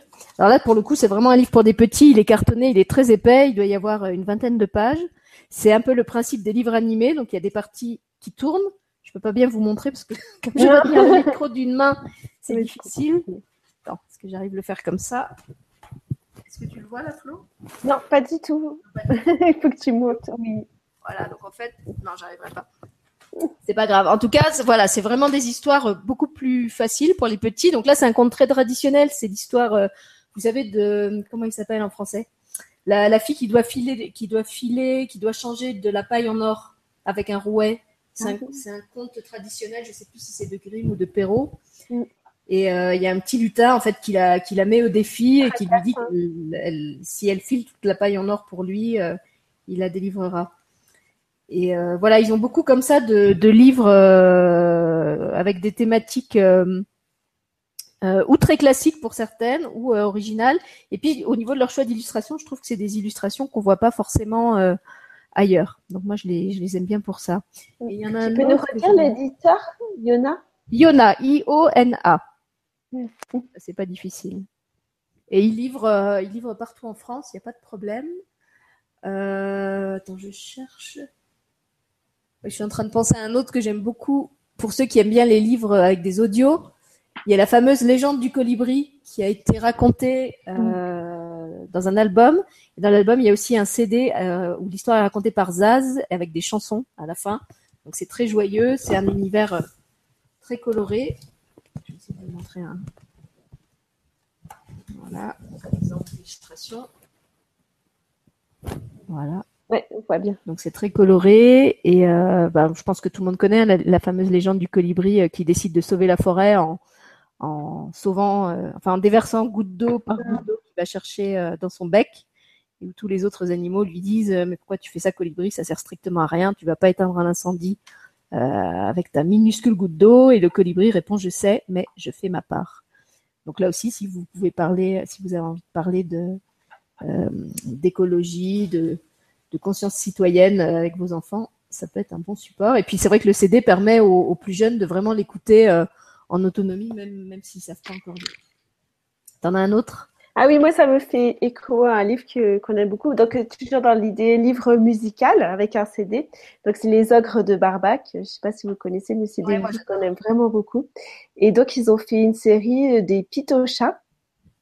Euh, trois livres euh, CD comme ça, euh, euh, qui racontent les aventures de Pitocha. Donc, il y a une partie euh, de chant, souvent avec des invités, puis il y a une partie qui raconte une histoire. Nous, notre préféré, c'est La tisane de couleur. Donc, ça raconte l'histoire euh, d'un monde qui est devenu euh, tout gris, euh, chez tout pareil corporation, enfin, voilà, avec beaucoup d'humour. Et donc, ils vont chercher euh, un moyen de redonner ses couleurs au monde. Et évidemment, avec plein de musique de tous les continents. Voilà, euh, une belle philosophie aussi. Sur les couleurs, moi, il y en a un que j'aime beaucoup utiliser euh, quand je vais dans les crèches. Ça s'appelle Le Magicien des couleurs. Alors, j'ai plus l'auteur en tête. euh, parce qu'en plus, souvent, je le raconte pas avec le livre, je, je le raconte à ma sauce en leur faisant faire de la peinture en même temps. Et c'est justement l'histoire d'un magicien qui arrive. Alors, en fait, je crois qu'il fait des expériences et chaque fois, le pays se retrouve plongé dans une seule couleur. Donc, tout est bleu, tout est rouge. Alors, à chaque à chaque étape, évidemment, on, on, fait identifier la couleur aux enfants, on leur fait répéter. euh, euh, alors moi, en fait, je leur demande, à votre avis, qu'est-ce qui était bleu? Alors, je leur dis, les maisons étaient bleues, le ciel était bleu, les nuages étaient bleus, donc ils, ils me disent des choses. Euh, et puis à la page d'après, on continue, etc. Et évidemment, à la fin, ils trouvent que le monde est beaucoup plus beau avec toutes les couleurs mélangées. Donc, il renverse tous ses pots de peinture, il fait un grand arc-en-ciel et il décide que toutes les couleurs doivent vivre ensemble et que c'est beaucoup plus joli que dans un monde monochrome euh, dont tout le monde se lasse au bout d'un certain temps. Voilà. Et là, après, en plus, on peut même les amener à, à travailler sur les mélanges de couleurs en leur montrant que quand les couleurs se mélangent, ça crée d'autres couleurs. Donc, c'est encore plus riche. Euh, et ça, ils, ils aiment beaucoup en général. Et puis, euh, alors, Tu petit- as dit le titre? Euh, alors le titre c'est le magicien des couleurs, mais je sais plus du tout l'auteur. Il faudrait rechercher parce que comme je te dis, moi je je l'utilise pas avec le livre, je l'ai vraiment euh, re-raconté à ma sauce, à ma sauce chromatique. Alors attends, j'essaye de trouver. Euh...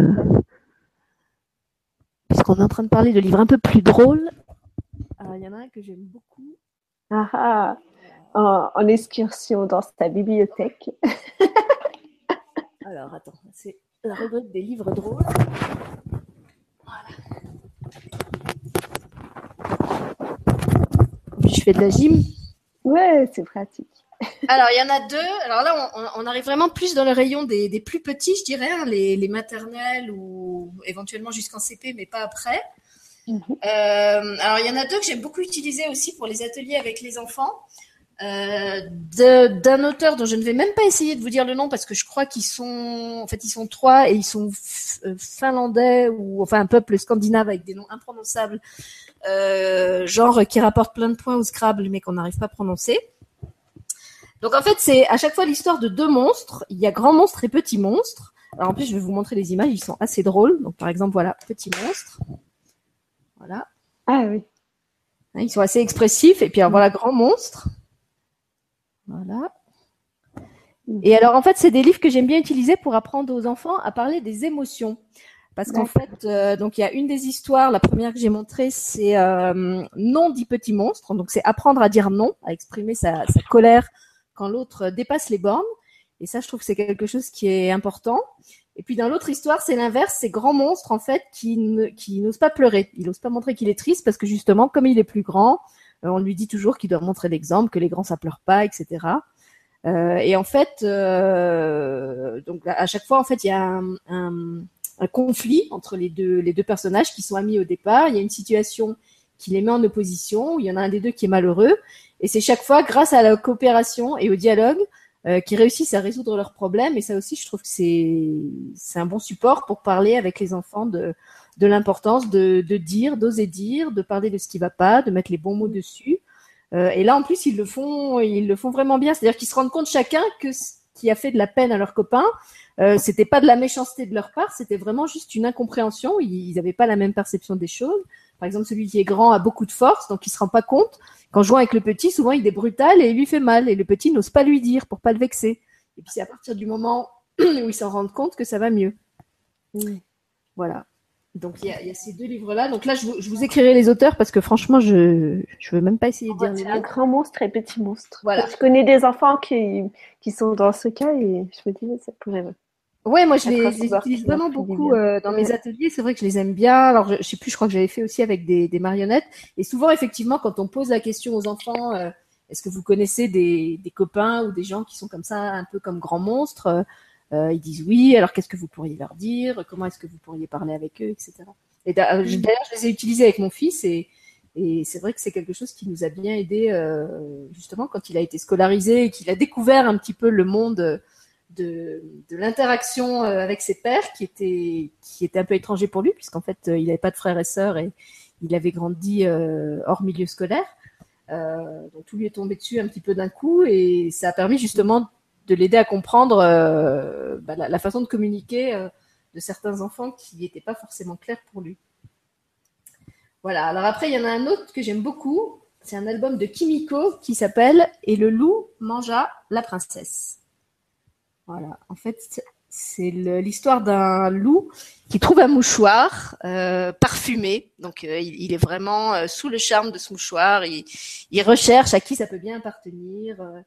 Il pense que ça doit être à une, une magnifique princesse. Et quand il la trouve, évidemment, il ne peut pas s'empêcher de la manger parce que c'est un loup, hein, on ne se refait pas. Sauf que la princesse ne va pas se laisser faire. C'est un peu comme les héroïnes de mes histoires. C'est une princesse un peu rebelle. Elle va mener la vie dure au loup. Et du coup, euh, il va être obligé de la recracher. Donc finalement, l'histoire finit bien. C'est un petit peu moins, moins sordide que dans le petit chaperon rouge. Ah, ouais. Il y en a une autre que j'aime En fait, il va inventé l'histoire où, euh, où le prince il va délivrer le dragon et tuer la princesse. Alors, puisque tu parles de Prince et Dragon, celle-là, je l'avais racontée à, à un anniversaire de mon fils, je crois que c'est quand il a eu 5 ans. Donc, ça s'appelle Prince et Dragon. Voilà. Alors, l'auteur, c'est Anne Jonas et Émile Jadoul, aux éditions Pastel. Je ne me souviens plus de l'histoire, ça fait longtemps, mais je sais que c'était très drôle. Euh, oui, alors déjà, le dragon s'appelle Charles Ernest 22, hein, donc ça vous donne un petit peu euh, une idée. Et puis oui, en fait c'est ça. En fait c'est l'histoire d'un. Ça me revient maintenant. Donc c'est un enfant prince et un enfant dragon qui sont chacun élevés dans leur milieu. Donc le prince dans le château avec son son père et sa mère et le dragon dans son monde de dragon. Et chacun est évidemment euh, élevé dans l'idée que pour devenir un grand, euh, il doit affronter l'autre et le tuer. Donc le dragon est persuadé que pour devenir un dragon adulte, eh ben, il doit trouver un prince et le zigouiller. Et le prince la même chose. Sauf qu'en fait ils n'en ont envie ni l'un ni l'autre. Euh, ils se sentent pas du tout euh, d'humeur à déjà ils ont peur, ils ont peur de rencontrer l'un un dragon et l'autre un prince, et puis euh, ils se disent que même s'ils en rencontrent un, euh, ils n'ont pas envie de le tuer. Effectivement, quand ils se rencontrent, euh, c'est ce qui arrive. Ils décident qu'ils n'ont pas envie de s'entretrucider et ils vont un petit peu révolutionner le monde de leurs parents, ce, monde qui leur commandait de, s'étriper mutuellement, et finalement ils, décident de devenir amis et de changer la loi pour pour que leurs deux mondes euh, deviennent, comment dire, coopèrent au lieu de s'affronter euh, sans arrêt. Mm. Donc euh, là, moi je me souviens, on l'avait raconté pour l'anniversaire, on leur avait fait euh, construire le château en Lego euh, pour ceux qui étaient dans, dans, dans le groupe euh, qui s'occupait du prince. Il y en a ceux qui faisaient le dragon, je sais plus, ils avaient une autre mission. Et on, avait bien, on s'était bien amusé avec tout ça. Et, et il est, voilà, il est vraiment plein d'humour. Donc, comme je vous dis, le, prince s'appelle Charles Ernest 22 et le dragon s'appelle Malabar Balèze, en un mot. Donc, c'est assez drôle. Et puis, il y en a une que j'aime beaucoup aussi raconter aux petits. C'est l'histoire de la poule qui avait mal aux dents. Voilà. Donc, c'est une histoire de Bénédicte, Bénédicte Guettier. G-U-E-T-I-E-R. Et en fait, c'est une histoire qui permet de parler en plus de euh, l'hygiène, euh, comment on appelle ça, l'hygiène bucco-dentaire. Puisqu'en fait, euh, c'est l'histoire d'une poule qui a mal aux dents euh, et qui a dans sa famille, on ne sait pas trop comment, parmi ses poussins, il y en a un qui est pas comme les autres, c'est un crocodile. Ah et le jour où la poule part chez le dentiste, puisqu'elle a mal aux dents, avec toute sa famille, qu'elle ne, ne sait pas, enfin, elle n'a pas d'autre choix que de l'emmener avec elle, puisqu'elle elle est mère célibataire apparemment dans l'histoire. Donc elle emmène toute la famille chez le dentiste et euh, le, le dentiste explique à la poule qu'elle ne peut pas avoir mal aux dents puisqu'elle n'en a pas déjà. Et puis il en profite pour faire une visite à toute la famille et tout le monde va bien sauf le crocodile qui mange beaucoup trop de bonbons, qui a plein de caries et à qui le docteur, donc le dentiste, explique qu'il ne doit pas manger des bonbons mais que lui est un crocodile et qu'il doit manger de la viande. Donc le crocodile lui dit bah d'accord, mais qu'est-ce que je dois manger comme viande? Et le dentiste, qui n'est pas très psychologue, lui dit bah t'as qu'à manger une bonne poule par exemple. Et donc évidemment le crocodile, furieux qu'on s'attaque à sa maman, se venge. Je vais vous montrer comment.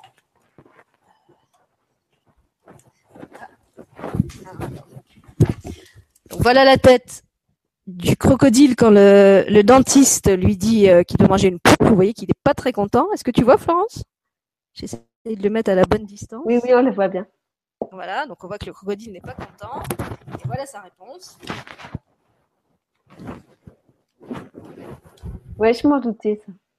je sais pas pourquoi. Ah, je il l'a cherché. hein. Voilà, puisque le dentiste lui dit de manger de la viande, et ben en fait, il mange le dentiste. Voilà. Donc, euh, c'est vrai que c'est ça, ça permet de parler avec les enfants de, de la nécessité de se laver les dents et de ne pas manger trop de bonbons, mais d'une manière euh, pas trop moralisatrice, plutôt dans, dans l'humour. Mais de manger les dentistes. Voilà. Et, et de détraumatiser la peur des dentistes, puisqu'ils savent qu'ils peuvent les manger s'ils sont méchants. Voilà. Après, qu'est-ce que j'ai encore comme. Alors, après, au moment de Halloween, il y a une série que j'adore leur lire, c'est la, la série des Cornebidouilles, l'affreuse sorcière euh, Cornebidouille. Donc là, c'est un livre de, je crois, Magali Bognol. Il y a trois, trois tomes maintenant, puisqu'en fait, elle, revient à chaque fois. Il y a Cornebidouille, La vengeance de Cornebidouille, et puis le troisième qui s'appelle je sais plus comment. Et euh, alors, c'est vrai que moi, je l'ai, je l'ai raconté aux enfants de mon village, et cinq ou six ans après, ils se souviennent encore tous de Cornebidouille. Il y a vraiment des phrases euh, cultes euh, que les enfants n'oublient pas, et parce qu'en plus, c'est, un peu sur le, le principe de la répétition, donc il y a des phrases qui reviennent plusieurs fois. Mm. Euh, et c'est, un livre qui est vraiment drôle, rien que les dessins. En fait, Cornebidouille, c'est une grosse bonne femme euh, avec d'énormes fesses, d'énormes seins. Enfin, puis surtout, elle est très bête. Donc, ça, permet aussi justement de, jouer avec la peur. Euh, quand je commence à raconter que, je, vais, dire une histoire de sorcière, il y a des enfants qui ont peur et je leur dis mais rassurez-vous, cette sorcière est vraiment très très bête. Vous allez voir, euh, c'est facile de la, de, de lui jouer des tours parce qu'elle est vraiment stupide. Et effectivement, dans l'histoire, elle est, elle l'est. Et puis Et puis en plus, elle parle avec une petite voix très énervante, comme ça. Ouais, tu fais bien, tu fais bien. Il y a plein d'histoires sympas avec les sorcières. ouais. C'est inspirant. Après, qu'est-ce que je peux vous dire? Encore Je sais pas, on va peut-être euh, pas trop prolonger parce qu'on on est déjà à une heure et quart d'émission. on va devoir faire un tome 2. Euh, C'est vrai qu'il il faudrait savoir ce que, les, ce que les gens cherchent en fait. Comme ils sont pas forcément là tout de suite maintenant, Après, il y a, alors pour les petits, pareil, il y a une histoire que j'avais bien aimé utiliser avec mon fils. Attends, je vais essayer de l'attraper. C'est une histoire, c'est un album qui s'appelle L'oiseau et la pièce d'or. Mhm. Euh, donc un livre de François Vincent et Cécile Udrisier. Donc pareil, là, je vous donnerai les, les coordonnées chez Didier Jeunesse, collection à petit peton. Et euh, donc c'est l'histoire d'un oiseau un petit peu narquois qui, qui embête euh, qui embête un roi. Et ce que moi je m'étais amusée à faire, c'était de la lire un petit peu en mode euh, Prince de mots tordus pour ceux qui connaissent euh, le livre de Pef. C'est-à-dire que je racontais l'histoire euh, à mon fils une première fois avec les bons mots, et puis la deuxième fois, je lui lisais en certains mots et en mettant des mots voisins. Donc, par exemple, euh, je sais pas, au lieu de oiseau, je disais roseau, euh, au lieu de la pièce, puisqu'en fait l'oiseau pique toujours une pièce, euh, je disais je sais pas quoi, un mot qui, ressemblait. Et en fait, le jeu, c'était que mon fils devait trouver les intrus et rétablir le mot tordu par le bon mot, et ça l'amusait beaucoup parce qu'évidemment, euh, quand on change le mot, le sens de la phrase change. Donc ça donnait des, trucs complètement débiles. Genre au lieu des, soldats qui remontaient sur le toit, je disais les, je sais pas, les, les, les, les cacas remontent sur le poids. Enfin ça, voilà, ça me faisait Mm. courir. Les escaliers, ça devenait les grenadiers. Enfin, le, le jeu, c'est en fait de mettre un mot qui ressemble à la place de, de celui qui devrait être euh, dans la phrase et de demander à l'enfant de- d'identifier quel est le mot, euh, le mot intrus et quel devrait être le bon mot à la bonne place. Et du coup, ça fait travailler plein de choses. Ça fait travailler le, le vocabulaire, euh, le sens, la mémoire. Euh, et comme c'est une histoire très courte, en fait, c'est vraiment facile. Quoi. Voilà. Je suis en train de faire une grosse pile pour penser à redonner tous les titres. Euh, après, qu'est-ce qu'il y a d'autre? Je sais pas, est-ce qu'il y a des tranches d'âge qu'on a, qu'on a oubliées? Je crois pas. On a vraiment parlé des, des petits jusqu'aux ados.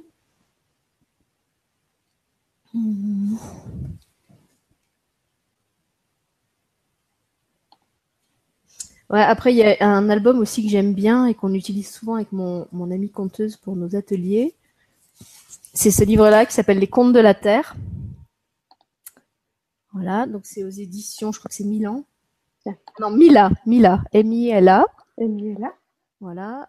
Et alors, ce qui est chouette, c'est qu'en fait, ce sont des contes, euh, pareil, un petit peu euh, euh, écologiques, enfin écologiques, qui sensibilisent au respect de la nature. Chaque conte vient d'un continent différent, euh, avec un graphisme euh, qui rappelle en fait le graphisme des, de ces pays-là. Donc, euh, pour l'Australie, ce sont des, des dessins qui font un peu penser à ceux des aborigènes. Pour le conte amérindien, bah, ça s'inspire aussi un petit peu des, des motifs amérindiens. Le conte africain, il a des, des, couleurs et des motifs euh, qui rappellent l'Afrique. Et donc chaque fois, en fait, c'est un petit peu comme des, hum, des, des contes mythologiques, des, des histoires sur la création du monde. Quelquefois, c'est avec des animaux. Euh, et puis à chaque fois aussi, pour chaque conte, on vous propose une activité manuelle. Ah. Donc là, je vois par exemple pour euh, le conte, euh, alors je sais pas lequel c'est, je crois que c'est celui sur l'Afrique. Non, c'est pas logique. Si. Attends, je retrouve le début. Ah non, c'est un conte qui se passe à Bali, donc en Indonésie. Euh, et l'activité à la fin, c'est euh, fait pousser des tomates. Donc je sais pas pourquoi, il faudrait que je, je relise le conte. Euh, je vais essayer de regarder pour un conte que je connais. Voilà, donc il y a une autre activité, c'est construire une cabane en saule, avec des, des baguettes de saule. C'est quand même de la mouse activité, quoi. Ouais, c'est des, des activités. euh. Donc là, tu composes un mini jardin aquatique, mais avec vraiment des matériaux euh, très simples. Tu vois, c'est un bol, des galets, des cailloux, de l'eau, du gravier. Donc ça demande pas non plus un matériel. euh, Voilà. C'est vrai que c'est des, des très belles histoires. Le, le livre, graphiquement, je le trouve très beau aussi. Et puis, donc, en plus, on, on voyage autour du monde. Donc, euh, pour ça aussi, il est, il est chouette.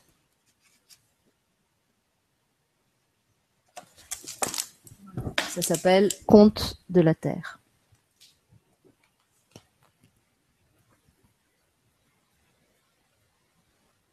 Voilà, après, bah, il y, en a- il y en a encore plein, mais en fait, si, si je commence à sortir toute la bibliothèque, euh, comme je te disais, on va faire une émission de 5 heures. Ouais, bah, déjà, c'est chouette. Comme il est 22h22, moi, je te propose qu'on on arrête là s'il n'y a pas de questions. Et puis peut-être justement, si les gens regardent en replay et qu'il y a des, qu'il y a des demandes particulières, euh, ou pour certaines tranches d'âge, ou sur des thèmes particuliers, on pourra refaire un, Bah ouais. Puis si vous avez euh, un livre préféré aussi, vous pouvez nous faire des suggestions dans les commentaires. Voilà, n'hésitez pas à On les découvrira avec choix. Moi, j'avais, trois livres. Moi, j'avais sélectionné trois livres de bien-être. J'aime bien. C'est là qui s'appelle, euh, qui est vraiment formidable. Je sais pas si tu connais.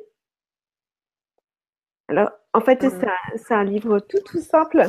Il n'y a pas grand-chose dedans, mais c'est, euh, c'est de la pensée positive, en fait. C'est pour, euh, par exemple, tuer une belle personne. Et puis voilà, il y a des, il y a des petits tests comme ça et puis des petites activités à faire. Voilà, note, note tout ce qui fait de toi, euh, toutes les choses qui font de toi une si belle personne. Mm. Voilà. C'est ça pour les, les ados aussi. Il y a maintenant beaucoup de livres un petit peu sous la forme, euh, enfin pas journal intime, mais des, des livres interactifs. Oui. Il y a des choses à écrire, des choses à dessiner. En fait, on leur propose euh, une réflexion sur quelque chose, et puis en fait, ils se l'approprient. Et à la fin, le livre est un peu comme un, un cahier personnalisé euh, qui appropriés comme ça. Là, c'est un peu l'idée. Il n'a pas eu un énorme succès avec mes enfants, mais il faut dire que les, mes enfants ne, ne manquent pas du tout d'estime euh, eux-mêmes. Mais je pense que pour un enfant un peu timide, euh, c'est euh, c'est vraiment sympa comme approche.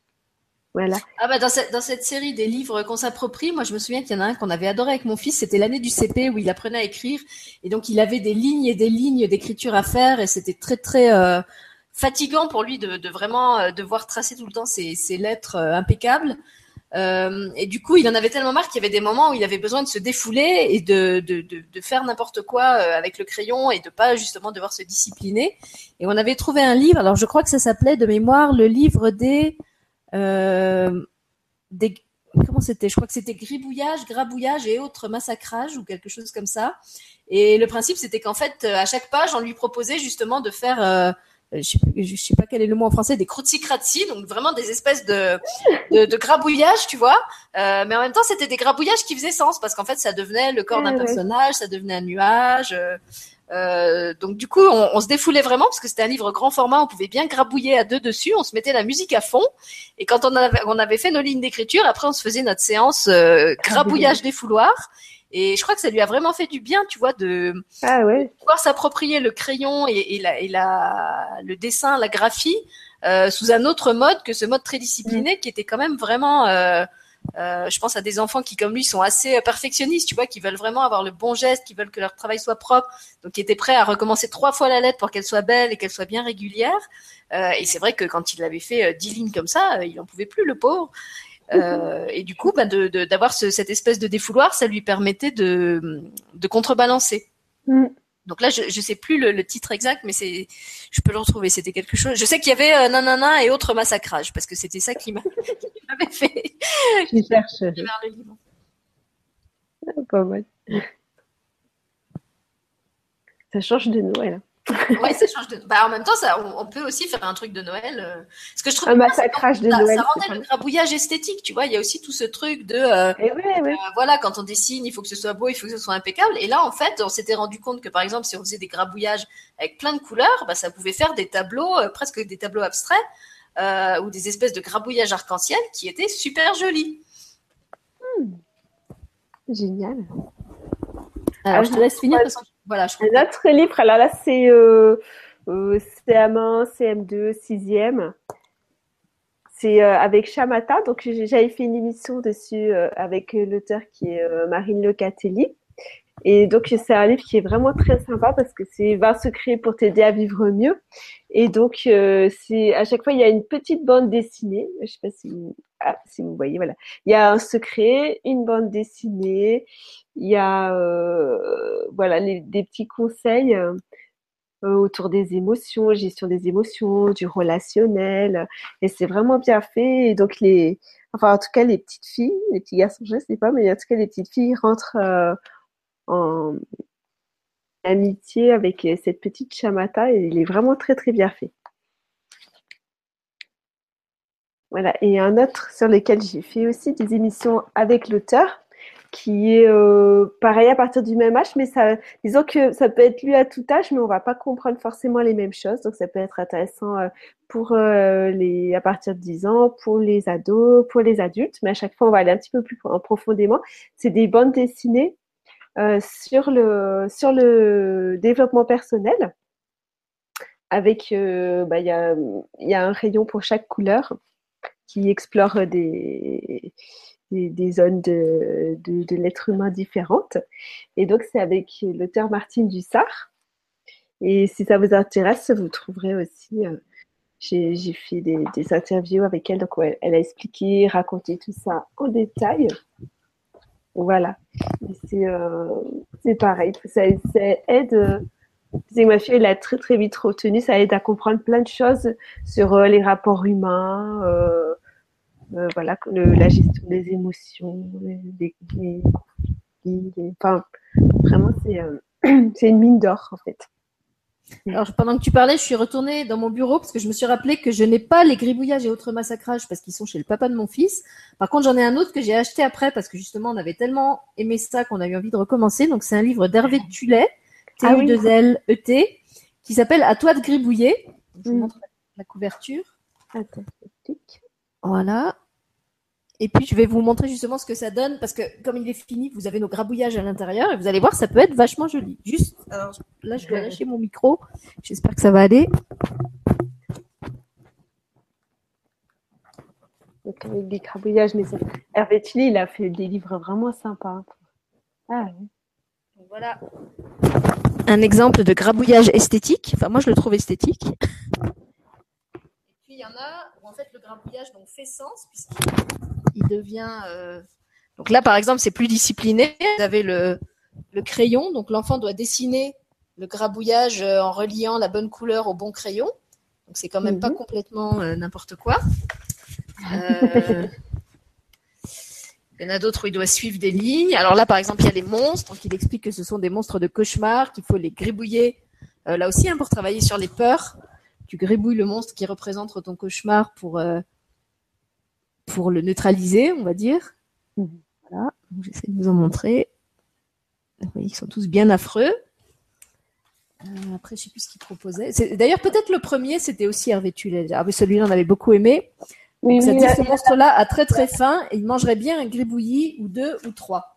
Et donc voilà la tête du monstre. Euh, ça. Oups. Je me rends pas compte si on voit bien. Si, si, on voit très bien. Parce que moi j'ai que la petite vignette. Alors après on peut aussi se lâcher euh, sur le portrait par exemple de la Joconde. Voilà ce qui est devenu la Joconde chez nous. Donc là ça devient carrément iconoclaste. hein. Elle a une araignée, il y a des chauves-souris autour. euh, on peut lui faire des moustaches. Voilà. Après qu'est-ce qu'on avait d'autre? Il y a les, les dinosaures, il y a les fleurs grabouillages les nuages grabouillages. Ouais, je vois qu'on l'avait même pas fini en fait. Il y, a, des trucs à la fin qu'on n'a pas fait. Alors voilà, mon fils avait adoré par exemple faire le feu, la maison en feu, qui devient un grabouillage. euh, Alors c'est pareil, il faut quand même prendre des couleurs qui, rappellent le feu, plus le bleu pour euh, le jet d'eau des pompiers.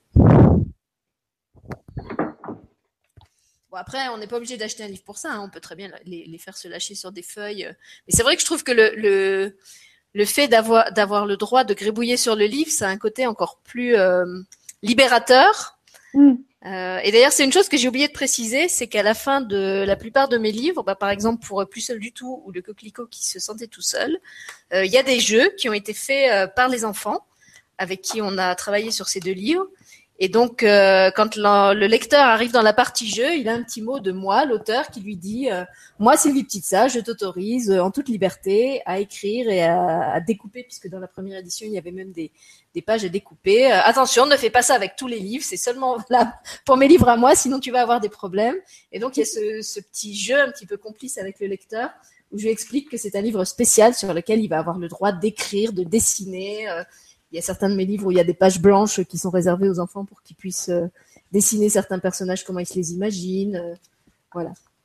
Donc il y a aussi ce, ce côté-là. Et dans Plus seul du tout, tous les jeux ont été justement euh, créés par les enfants, qui là aussi ont été super imaginatifs. Donc il y a des mots, des espèces de mots cachés, il y a des labyrinthes. Ils ont fait, un- je vais vous montrer, j'adore. Je sais pas si ça va bien passer à l'écran. Ils ont fait un labyrinthe avec Sylvie Petitsa. Voilà, donc en fait c'est mon nom qu'ils ont transformé en labyrinthe. Et euh, donc la, la page dit un dernier petit jeu. Ah, Sylvie Petitsa s'est perdue dans un labyrinthe fait avec les lettres de son nom. Vite, délivre-la pour qu'elle puisse écrire d'autres livres. Puis en dessous, c'est écrit Tu préfères l'en empêcher car tu n'as pas aimé son livre. Laisse-la dans le labyrinthe. Et surtout, n'oublie pas de reboucher les sorties pour être sûr qu'elle ne recommence pas. J'avais oublié. Là, je pense qu'ils se sont vengés, tu vois. J'avais trouvé ça génial euh, de faire un labyrinthe euh, avec mon nom. C'est un truc, moi, j'y aurais pas pensé. Ouais. Euh, après, ils ont fait des trucs où il y a des codes secrets. Bon, il y a des choses plus classiques comme euh, les différences, les, les jeux avec les différences. Ça, ça permettait de valoriser les enfants qui étaient pas très bons en français, mais qui étaient bons en dessin. Et puis là, par exemple, ils ont inventé tout un alphabet secret. Donc ça, c'est un jeu que je fais souvent avec les enfants qu'ils adorent. Et donc, il y a un message à déchiffrer à l'aide de l'alphabet secret euh, qu'ils ont inventé. Voilà, ça, en, en général, ils adorent le faire. Euh, Est-ce que j'en trouve d'autres? Il y a des quiz, il y a des, mots cachés, il y a des devinettes.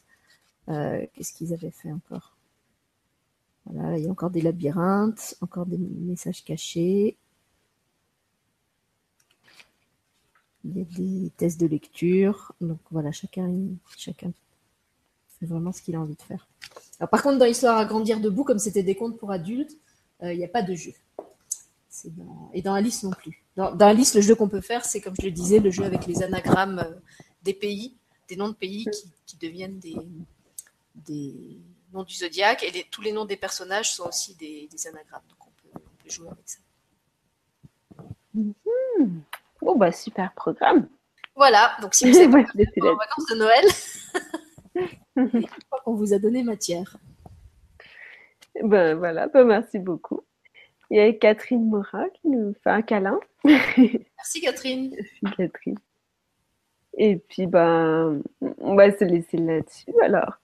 Et si vous avez des, des demandes ou des livres, n'hésitez pas à les mettre en commentaire. Voilà, je pense que c'est le mieux si effectivement vous, vous voulez qu'on vous refasse une émission avec des, des livres euh, ciblés peut-être ou une tranche d'âge ou un thème, parce que sinon c'est tellement vaste. Il y a, c'est vrai que la, la littérature jeunesse maintenant il y a tellement de choses qui se font et en plus des, Mm. des belles choses. Il y a vraiment des choses de qualité et euh, c'est difficile de, de, de faire quelque chose de, de complètement général, quoi. Non, mais en tout cas, tout ce que tu nous as conseillé. euh, Voilà, bah moi je te remercie parce que finalement c'est vrai que c'est la première fois que j'ai l'occasion de parler euh, de tous mes livres d'un coup. D'habitude Eh ben voilà. j'interviens ou sur l'un ou sur l'autre. Euh, et, là, et voilà, là j'ai un petit peu brossé le, le tableau de la plupart de mes livres pour enfants, sachant qu'il y en a d'autres qui sont en cours d'écriture, mais ceux qui sont édités, euh, essentiellement c'est c'est ceux-là. C'est qu'on peut commander pour Noël. Voilà. oui, si. Oui, donc pour ceux qui voudraient les commander, vous pouvez évidemment les commander sur euh, toutes les grandes plateformes euh, de sites Amazon, Cultura, la Fnac, etc. Euh, vous pouvez aussi me les commander à moi si vous voulez vous les dédicacer, sachant que pour le coquelicot et pour Alice, euh, il y a aussi des puzzles et des jeux de mémoire qui existent euh, et que donc je fais un prix quand on, commande le, livre et le jeu en même temps, euh, où je joins un petit cadeau supplémentaire. Enfin voilà, vous pouvez me contacter si vous les voulez. euh, d'une manière plus personnalisée. C'est vrai que c'est sou- souvent pour euh, un anniversaire ou Noël, euh, c'est un cadeau euh, un peu plus original d'offrir à un enfant un livre dédicacé par son auteur euh, qu'un livre qu'on a qu'on a acheté en magasin et ou n'importe quel copain pour avoir le même. Voilà, moi quand, quand je le dédicace, souvent je leur fais un petit un petit dessin, un petit truc rigolo. Donc Mm. euh, ils aiment bien en général. Chouette, chouette. Et puis, bien sûr, les liens qui sont déjà en dessous, les liens sur ton site. Voilà, les, Et petit à petit, on mettra puis donc on va les- liens vers la, la bibliographie complète avec euh, avec les liens de tous les titres. Ah, et donc Catherine nous dit J'aimais beaucoup utiliser les cartes contes. Nous tirions des cartes et construisions ensemble un conte. Nous en profitions pour le transformer en pièce de théâtre. Mm. Ah bah, c'est un super, euh, super programme pour la journée. C'est aussi quelque chose que vous pouvez faire avec vos enfants d'ailleurs, hein, si- s'ils aiment se déguiser, s'ils aiment faire des trucs un peu comme du théâtre. Moi, je le fais souvent avec les petits. Quand je leur raconte une histoire, je leur prête les accessoires. Une fois que j'ai terminé, je leur demande de rejouer l'histoire. Euh, donc il faut il faut pas qu'ils soient 30 évidemment parce que c'est trop c'est trop compliqué. Euh, mais quand c'est un petit groupe, ça marche bien et c'est vrai que ça aussi ça fait travailler plein de choses, ça fait travailler le langage, ça fait travailler la mémoire, ça fait travailler la logique parce que évidemment il faut que les, les parties de l'histoire euh, soient reproduites dans l'ordre, euh, se rappeler quel personnage avec quel accessoire. Donc pour Cornebidouille par exemple, euh, je l'ai fait et ça marchait très bien parce qu'en fait chaque personnage était caractérisé par un accessoire. Donc euh, le père c'était la cravate, euh, la mère c'était la casserole, la grand-mère elle avait un fichu, le grand-père avait un béret. Donc chaque enfant avec l'accessoire s'identifie tout de suite au personnage euh, et ça permet après de, de justement rejouer la scène euh, sans que chacun ait, ait quelque chose de compliqué euh, à se remémorer. Et ceux qui ne veulent pas être acteurs peuvent aider ceux qui jouent en disant ah mais non là il avait pas dit comme ça ou là c'était pas dans l'ordre là. Donc en fait c'est ça devient un spectacle interactif euh, avec le public aussi. Ah, chouette aussi. Ouais, On passe à la prochaine fois. tu vois comment faire vivre euh, faire vivre les livres euh, et, euh, et, et rendre les histoires encore plus ludiques. Mm. Mais bon, pas ce soir. Non, non, non, prochaine fois. Prochaine fois, on prendra nos costumes. et- Sinon, ça, ça va faire une émission trop longue. Bon, en tout cas, merci. Merci d'avoir partagé ça. Et coucou à Michel qui nous regarde. Eh, coucou Jen. C'est sympa ces petits rendez-vous. Bah, euh, on se laisse sur ce. Merci beaucoup. Voilà, on se laisse. On agréable. On vous souhaite euh, de joyeuses fêtes. Mais oui, mais oui. Et puis, euh, ben, pour ceux qui ont des ados, moi j'en profite pour dire que je fais ce samedi euh, une dernière émission justement avant 2018. Ce sera la dernière de l'année euh, avec des ados qui viendront, qui viendront nous parler de ce que c'est qu'être un jeune euh, ado ou, ou- jeune, on va dire dans le début de la vingtaine, euh, heureux, engagé euh, et positif euh, aujourd'hui euh, pour vous montrer que c'est possible et qu'on n'est pas obligé de vivre l'adolescence comme un passage euh, tourmenté, euh, nébuleux et, euh, et comment on appelle ça euh, et dépressif, voilà, Déprimant. Oui. déprimant, voilà. ah, bah, c'est génial. Super. Samedi alors.